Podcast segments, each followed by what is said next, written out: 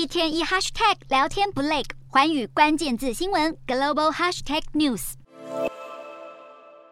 说到新加坡，第一个映入脑海的不外乎是著名地标鱼尾狮，还有外观极具特色的金沙酒店。但除了这些吸引大量游客的知名景点以外，现在新加坡还打算以世界一流的人才库闻名。新国政府鼓励各国最顶尖的精英到当地工作。根据今年刚上路的顶级专才签证，薪资和学历必须达到一定门槛，才有机会挤进新加坡的人才圈。根据新加坡今年上路的签证新制，门槛最低的就业准证月薪标准从原本的四千五百新币调高至五千新币，相当于台币十一万左右。至于更高阶的顶级专才签证，申请者的月薪则必须达到三万新币以上，相当于台币六十八万元。同时，最高学历的学校至少要名列全球百大，才有机会脱颖而出。疫情后，许多外商公司为了在亚洲寻求更稳定的发展据点，因此纷纷涌入新加坡，也让新加坡有本钱提高签证门槛。筛选出真正的精英到当地工作，尤其以科技业和金融业的人才为主。疫情后，全球人才大迁徙，新加坡在与各国竞争强人的战场上，下定决心不能落后其他国家，而推动了一连串精准且具有策略性的政策，就是希望要巩固新加坡作为国际人才枢纽的地位。